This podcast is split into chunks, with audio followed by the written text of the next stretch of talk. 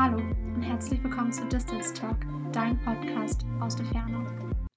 Hallo Freunde der Sonne, es ist schön, endlich mal wieder eine neue Folge aufzunehmen. Es ist ja doch schon wieder ein bisschen länger her und dafür entschuldigen wir uns auch nochmal ganz, ganz herzlich. Also, ähm, wir hatten einfach beide super viel Stress. Ich hatte sehr, sehr viel Stress mit meinem Umzug und mit der Arbeit, dass ich da halt super viel arbeiten musste. Und wir haben es einfach nicht geschafft, uns persönlich zu sehen. Und äh, wir schaffen es für diese Folge leider immer noch nicht. Aber wir haben uns was Cooles überlegt und zwar, wir wollten euch gerne nochmal unsere Jobs ein bisschen näher bringen. Und da haben wir uns einfach gegenseitig ein paar Fragen gestellt über Sprachnachrichten auf WhatsApp und ähm, genau, so beantworten wir die euch oder uns gegenseitig und ähm, dachten wir, nehmen das Ganze einfach mal auf, damit ihr auch einfach einen tieferen Einblick in dem bekommt, was wir eigentlich hauptberuflich beide machen. Und ähm, zuallererst wollte ich noch gleich einmal sagen, ähm, ich habe meinen Namen geändert hier. also ich habe ja gesagt, ich heiße hier Sarah und ähm, ja, ich bin aber Sabrina. Hi.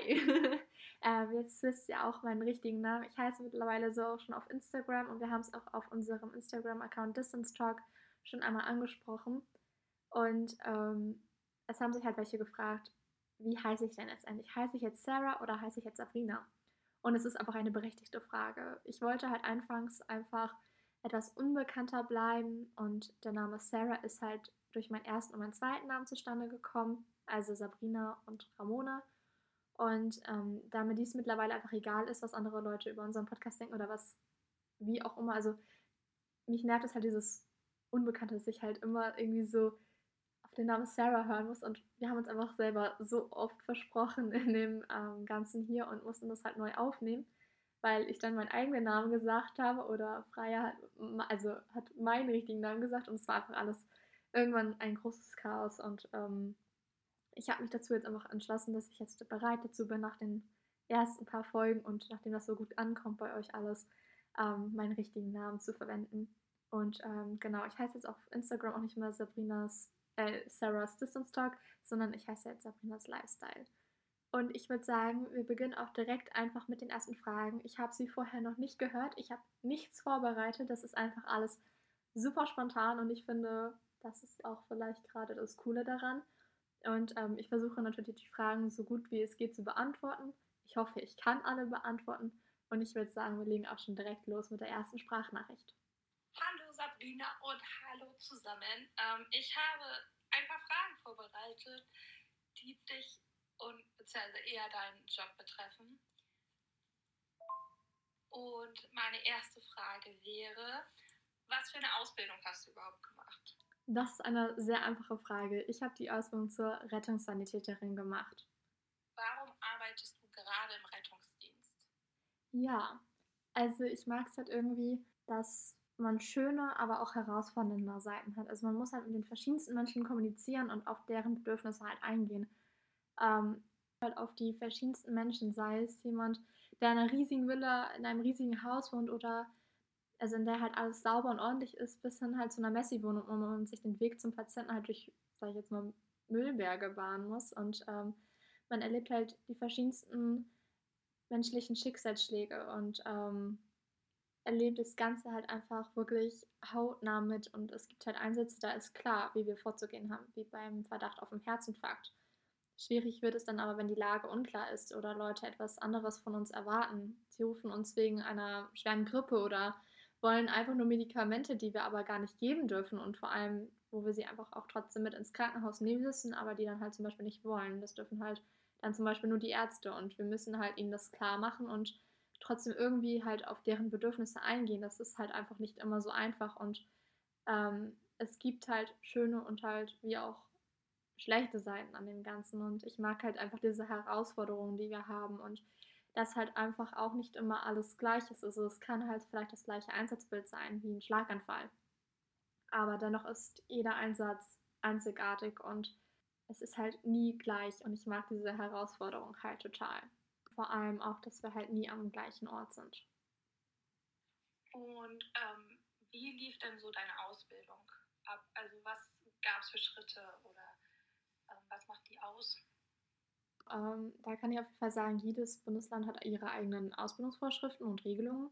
Und ähm, Genau, also sozusagen Weiterbildung ist halt insgesamt auf 520 Stunden eingeteilt und äh, das wird in vier Teile gegliedert. Und zwar einmal in der theoretischen Ausbildung, das Klinikpraktikum, das Rettungswachenpraktikum und die Prüfung. Im theoretischen Grundlehrgang ist halt, ich glaube, um die 160 Stunden umfasst das sozusagen. Das ist sozusagen der genannte Rettungsdiensthelferkurs. Ähm, dort werden die Ausbildungsinhalte wie Anatomie, Physiologie und Notfallmedizin unterrichtet. Und da finden halt auch die ersten praktischen Übungen sozusagen statt.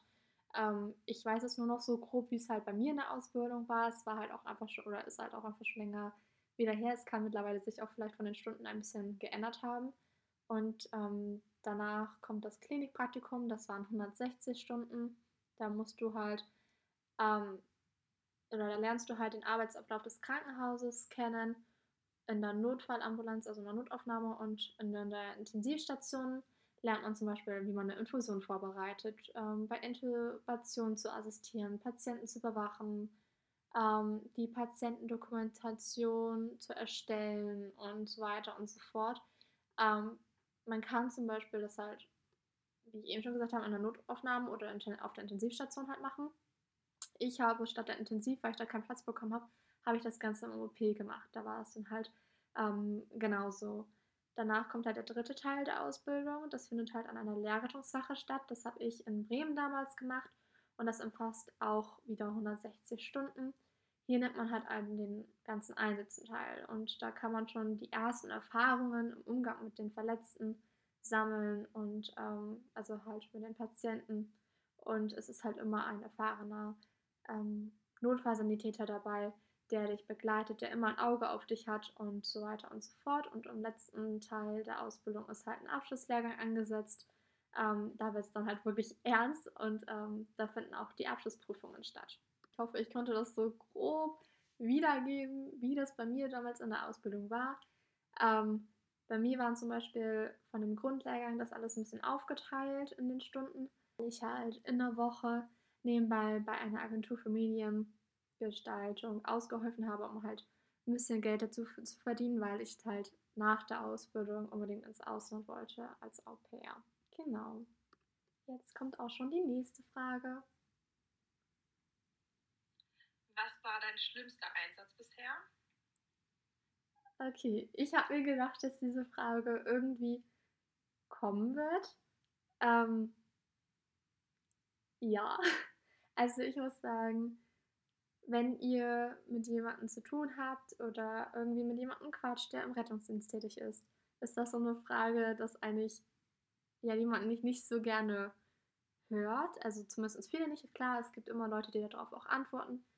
Ähm, es gibt aber auch welche, die da nicht so gerne drüber reden, weil es hat ja auch irgendwo einen Grund, warum es der schlimmste Einsatz für jemanden ist. Und ähm, es werden dadurch einfach Erinnerungen aufgerufen, die man versucht irgendwie zu verdrängen oder ähm, nicht immer wieder aufzurufen, weil wir erleben halt nicht immer schöne Dinge. Wir sehen nicht immer schöne Dinge und wir erleben halt auch sehr, sehr viele Schicksalsschläge mit und das ist halt auch nicht immer einfach und das ist ja nicht nur ein Schicksalsschlag, den wir mitbekommen oder ein schlimmer Einsatz, es sind ja oft auch mehrere, weil klar, es gibt auch schöne Einsätze, es gibt auch witzige Einsätze, aber das ist halt so eine Frage, die man irgendwie versucht zu vermeiden. Klar, man ist neugierig und so.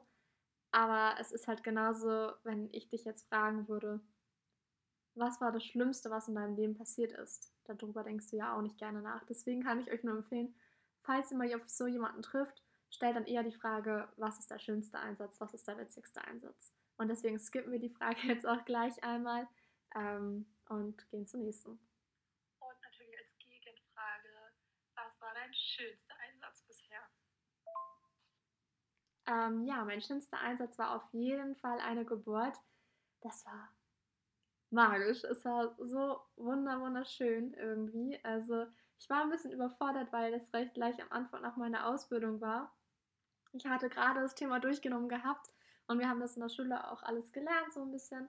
Klar, nur so in kurzen Schritten, aber wir wussten halt, wie der Ablauf ist falls man mal eine Geburt haben sollte im RTW oder irgendwo zu Hause, Es kommt eigentlich doch recht selten vor, aber es kommt vor. Und ähm, ja, tatsächlich ist es dann passiert und ich war total aufgeregt und so. Und meine Kollegen, die waren halt beide auch schon etwas älter und hatten nicht mehr so ganz grob den Plan mit, weil man doch eher, wenn man so nachdenkt, die Patienten sind halt doch eher älter oder so um die 20. Also es ist halt schon eher seltener, dass man jüngere Patienten hat. Also ich hatte in meiner ganzen Zeit vielleicht drei jüngere Patienten oder vier.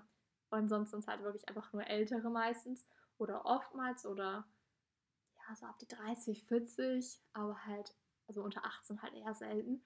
Und ähm, ja, das war auf jeden Fall der wunderschönste Moment, als auf einmal das, also als ich helfen durfte, das kleine Baby rauszuholen und alles. Und der Notarzt hat auch etwas länger gebraucht und dann war das Kind auch schon da, als der Notarzt kam und es war einfach wunder wunderschön und ähm, das werde ich auf jeden Fall nie vergessen und ich habe dazu halt auch tatsächlich ein Tattoo auf dem Handgelenk, aber ähm, ja, es war einfach wunder wunderschön und ich würde sagen, das ist definitiv mein schönster Einsatz. Bist du eher Team Tagschicht oder Team Nachtschicht? Und wieso das eine oder das andere nicht? Puh, das ist äh, schwer zu beantworten. Also ich würde jetzt so grob sagen eher Team Nachtschicht noch, weil ich finde, dass nachts einfach die Zeit irgendwie schneller umgeht, der man Dienst hat. Und ich bin irgendwie nachts irgendwie aktiver und kreativer und kann oft eh nachts nicht so gut schlafen oder ich schlafe eh meistens nicht lange und ähm, weiß nicht, deswegen finde ich das irgendwie schöner und vor allem man hat einfach tagsüber noch Zeit. Klar, man pennt dann nach einer Nachtschicht erstmal ein bisschen, aber man schläft halt auch irgendwie nicht den ganzen Tag, zumindest ich nicht. Und hat dann halt trotzdem noch Zeit, was mit Freunden, Familie zu machen oder eins kaufen zu gehen oder die Wohnung aufzuräumen. Und das habe ich halt irgendwie, wenn ich tagsüber bin, bin ich alle. Dann habe ich nach dem Dienst keinen Bock mehr, irgendwas groß zu machen. Dann ist es 18, 19 Uhr, bis ich zu Hause bin, manchmal auch erst 20 Uhr. Und wenn du Überstunden machst, ist es noch später dann hat man auch nicht mehr so richtig Lust einkaufen zu gehen und so. Und deswegen finde ich Nacht irgendwie doch cooler. Was musst du alles so beachten, wenn du Dienst hast? Also was musst du vorbereiten, was musst du nachbereiten und so weiter. Ja, also das allererste, was ich mache, wenn ich an der Wache ankomme, ist natürlich mich umzuziehen in meine Dienstkleidung. Danach mache ich eine Übergabe mit den Kollegen, die vor mir Dienst hatten. Das heißt, der Kollege, den ich ablöse, der erzählt mir dann kurz, wie das Auto ausschaut, ob der Tank noch voll ist, ob irgendwas fehlt, allgemein wie der Dienst war. Ähm, darüber quatschen wir dann halt immer so, was die meistens auch so für Einsitze hatten und ähm, ja, ob die wissen, ob noch irgendwie Großes ansteht, zum Beispiel einen Krankentransport oder sowas. Bei uns ist nämlich äh, Krankentransport und die Notfallrettung noch zusammen. Und ähm, Genau, nachdem wir halt die Übergabe gemacht haben, ich den anderen Kollegen abgelöst habe, mich umgezogen habe, geht es auch schon daran, das Fahrzeug zu checken. Das heißt, gucken, ob alle Medikamente drauf sind, ob genügend Zugänge drauf sind, ob genug Infusionen drauf sind, ob unsere Geräte einsatzbereit sind, ob wir noch genug Sauerstoff drauf haben und so weiter und so fort. Wir haben da so Listen, da steht halt drauf, wie viel von was drauf sein muss. Und ähm, die kann man sich nehmen und natürlich auch alles so durchgucken, aber man hat es einfach nach einer Zeit drauf. Also man weiß nach einer Zeit, dass auf dem Auto sechs rosane Zugänge raufgehören. Man weiß, dass da sechs blaue Zugänge raufgehören und so weiter und so fort. Das merkt man sich einfach irgendwann nach einer Zeit und kann die Liste einfach schon auswendig. Deswegen macht man das halt meistens dann so. Der Rucksack wird auch gecheckt. Es wird geguckt, ob der Tragestuhl da ist, ob die äh, Schaufeltrager da ist, ob ähm, das Tragetuch da ist, ob das alles gut vorbereitet ist, falls man es benötigt. Und so weiter und so fort. Und dann kommt es halt auch drauf an, hast du Frühdienst, hast du Spätdienst, hast du Tagdienst. Ähm, wurde vorher die Regeldesinfektion gemacht oder haben die Kollegen das nicht geschafft, dann machst du das halt, weil manchmal kommt es natürlich auch vor, dass du es einfach tagsüber nicht schaffst, weil du die ganze Zeit durchfährst. Und ähm, genau, dann machst du halt noch die Regeldesinfektion, guckst natürlich auch, ob du genug Wäsche drauf hast damit du die Trage danach auch wieder frisch beziehen kannst, nachdem du sie geputzt hast und alles. Und ähm, genau, das wird dann gemacht. Danach wird noch geschaut oder kannst du nachschauen, ob zum Beispiel irgendwie an der Wache noch irgendwas ist. Ob da zum Beispiel neuer Kaffee gekocht werden muss für die Kollegen, die gerne Kaffee trinken. Ähm, dann machst du das natürlich auch. Oder ob unser Geschirrspüler ähm, irgendwie aus- und eingeräumt werden muss. Ähm, ob die Wache schick ausschaut oder ob da irgendwo was rumliegt, was da nicht hingehört. Zum Beispiel die Wäsche rüberbringen zur Wäscherei, die wir haben von unseren Schichten, die übergeblieben ist, Handtücher und so weiter und so fort. Ähm, das Lager, ob das morgens schon gemacht wurde, um den Bestand halt zu zählen, damit wir natürlich auch genug Materialien da haben. Sowas halt zum Beispiel wird dann gemacht. Äh, hat sich deine Arbeit durch die Pandemie doll verändert? Ja, ich würde schon sagen. Also ich muss sagen, ich habe während der Pandemie ja hier wieder angefangen. Ich war ja zwei Jahre lang im Ausland und bin dann letztes Jahr im August wieder in den Rettungsdienst gekommen. Und ich würde sagen, dass man schon mehr zu tun hat, weil alleine das Material, was wir halt verbrauchen und ähm, also wir verbrauchen halt viel mehr Infektionsschutzanzüge, viel mehr äh, solche Ohrthermometer-Teile, die du oben raufsteckst. Ähm, Handschuhe werden viel mehr verbraucht und so weiter und so fort. Natürlich die Masken. Ähm, wir tragen zwölf Stunden lang die ganze Schicht durch nur Masken. Ähm, wenn wir nicht beim Patienten sind, tragen wir die OP-Schutzmasken. Beim Patienten tragen wir entweder die FFP2 oder die FFP3, je nachdem, was das Einsatzbild halt so an sich gibt. Und ähm, der Verbrauch an Materialien ist aber viel höher, wie ich persönlich einfach finde. Und ähm, auch ansonsten, wir müssen halt bei jedem Patienten Temperatur messen. Hat er Fieber? Äh, hat er irgendwie Kontakt zum Corona-Patienten gehabt? Wir müssen halt die ganzen Fragen halt einfach abklappern, bevor wir einfach gefühlt erstmal reingehen und uns Patienten anschauen. Und ähm, dann messen wir halt Temperatur bei den Patienten und hups, auf einmal ist der 38,5, obwohl der überhaupt gar keine gar keinen Anschein dafür hat, brütet vielleicht einfach nur eine Erkältung aus oder dem ist einfach total warm oder es gibt da verschiedene Gründe, warum man auf einmal eine erhöhte Temperatur hat und es muss ja nicht gleich Corona sein, es gibt ja auch noch mehr, ne, sowas wie eine normale Erkältung. Aber wir müssen dann davon erstmal ausgehen, okay, ja, könnte Verdacht auf Corona sein, weil wir wissen es nicht, wir haben keinen Test gemacht und müssen uns dann erstmal komplett einkleiden in unsere Monitor, müssen danach im Einsatz das ganze aus, also das ganze Auto putzen, was einfach schon eine halbe Stunde dauert ungefähr ähm, manchmal ist man schneller, manchmal ist man, also braucht man länger, je nachdem, wie fleißig man ist und ob der Kollege hilft oder nicht. Man muss dann noch eine halbe Stunde das einwirken lassen und das kostet einfach enorm viel Zeit. Ne? Und ähm, weiß nicht, ich finde es halt schon irgendwie manchmal ein bisschen anstrengender, aber ich kann damit gut leben. Also mich stört es jetzt nicht groß. Es gibt auch die im Krankenhaus, die haben auch super viel zu tun und auch, also es ist krass, was die für einen Job machen.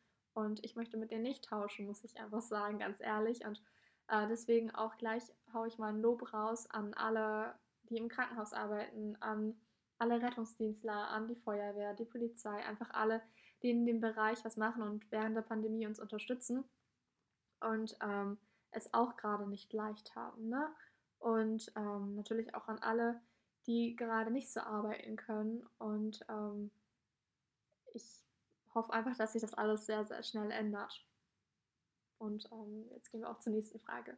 Und was gibt es noch für ähnliche Ausbildungen, um in den Rettungsdienst zu starten? Also die höchste und nichtärztliche Qualifikation im Rettungsdienst ist halt der Notfallsanitäter.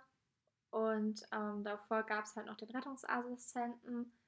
Mittlerweile ist es so, dass alle Rettungsassistenten halt die Ausbildung zum Notfallsanitäter machen müssen. Also das halt noch weiter halt machen müssen. Klar, es dauert dann nicht drei Jahre, aber die müssen sich halt sozusagen umschulen, weil sonst, wenn du das nicht machst, dann fällst du sozusagen runter zum Rettungssanitäter. Das ist das, was ich mache. Und ähm, genau, weil man möchte jetzt das alles umschulen, dass jetzt die ganzen Rettungsassistenten jetzt zum Notfallsanitäter werden. Und die niedrigste Ausbildung ist der Rettungshelfer. Ähm, ich weiß nicht, ob das überhaupt jemand noch ist, so grob. Also weiß nicht, der ist dann eher im Bereich des qualifizierten Krankentransportes eingesetzt. Und ähm, genau, ich glaube, bei uns gibt es tatsächlich auf der Wache auch keinen, der Rettungshelfer ist, der bei uns halt nur ähm, qualifizierten Krankentransport fährt. Also eigentlich sind bei uns alle Notfallsanitäter, Rettungsassistenten oder halt Rettungssanitäter. Und zuletzt, äh, wer sollte auf jeden Fall in Rettungsdienst arbeiten? Also welchen Personen würdest du das empfehlen? Du solltest auf jeden Fall teamfähig sein, kein Problem mit verschiedenen Schichtsystemen haben, das heißt am Wochenende, nachts, tagsüber, früh, an Feiertagen. Dir sollte ein enger Kontakt mit Menschen kein Problem darstellen. Ähm, du solltest dich gewachsen fühlen, Verantwortung zu übernehmen. ähm, natürlich auch irgendwo mit technischen Geräten zu arbeiten, wie ein EKG, Beatmungsgerät und so weiter und so fort.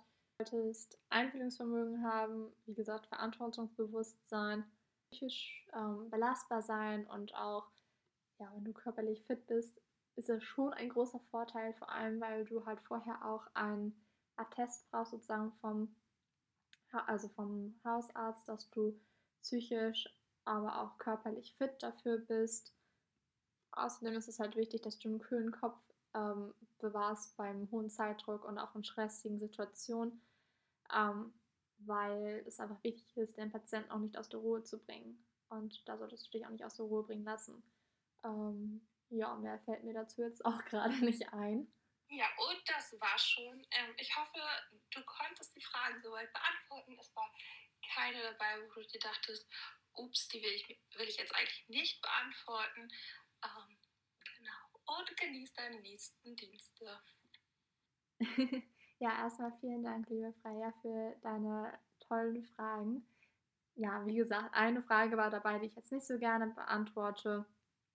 Und ähm, auch allgemein, glaube ich, Rettungsdienstler jetzt nicht so gerne beantworten. Aber es ist absolut nicht schlimm. Ähm, deswegen erzähle ich das Ganze ja. Und ähm, ja, ansonsten waren das echt gute Fragen und ich hoffe, dass ihr einen kleinen Einblick in meinen Job haben konntet. Und äh, wenn ihr zu meinem Job natürlich noch mehr Fragen habt, dann schreibt mir gerne auf Instagram unter Sabrinas Lifestyle unterstrich unterstrich. Und ähm, ich bin natürlich bereit, auch euch all die Fragen irgendwie zu beantworten oder falls ihr euch austauschen wollt dann ähm, ja, schreibt mir auf jeden Fall sehr gerne. Ich hoffe, euch hat dieses mal etwas andere Pod, also die etwas andere Podcast-Folge gefallen. Und äh, in zwei Wochen ist dann Freya dran mit ihrem Studium. Ihr habe ich auch ein paar gute Fragen gestellt. Und ähm, ja, ich hoffe, euch hat das Ganze so ein bisschen interessiert und ich konnte euch einen besseren Einblick in meinen Job gewähren. Und ähm, ja, ich freue mich auf jeden Fall, endlich mal wieder eine Folge gedreht zu haben. Und ich werde auch gleich direkt zur Nachtschicht starten. Und ähm, ja, ich freue mich auf jeden Fall auf die nächsten Folgen und euch einen schönen Tag, morgen, Abend, wann auch immer ihr diese Folge hört. Ähm, wir hören uns bald. Bis dann. Ciao. Música